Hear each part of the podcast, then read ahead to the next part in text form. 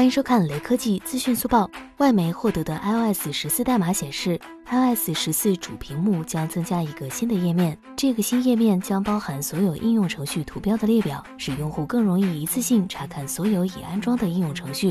此外，列表视图还有多种分类功能。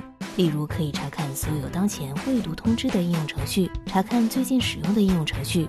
代码还揭示了 iOS 十四壁纸新变化，系统会集成第三方壁纸。最后，也是中国用户非常关注的是，iOS 十四中的 Apple Pay 将支持支付宝。最后，扫码关注雷科技公众号有福利，关注并回复“苹果手机九”即可获得红包，手快有，手慢无哦。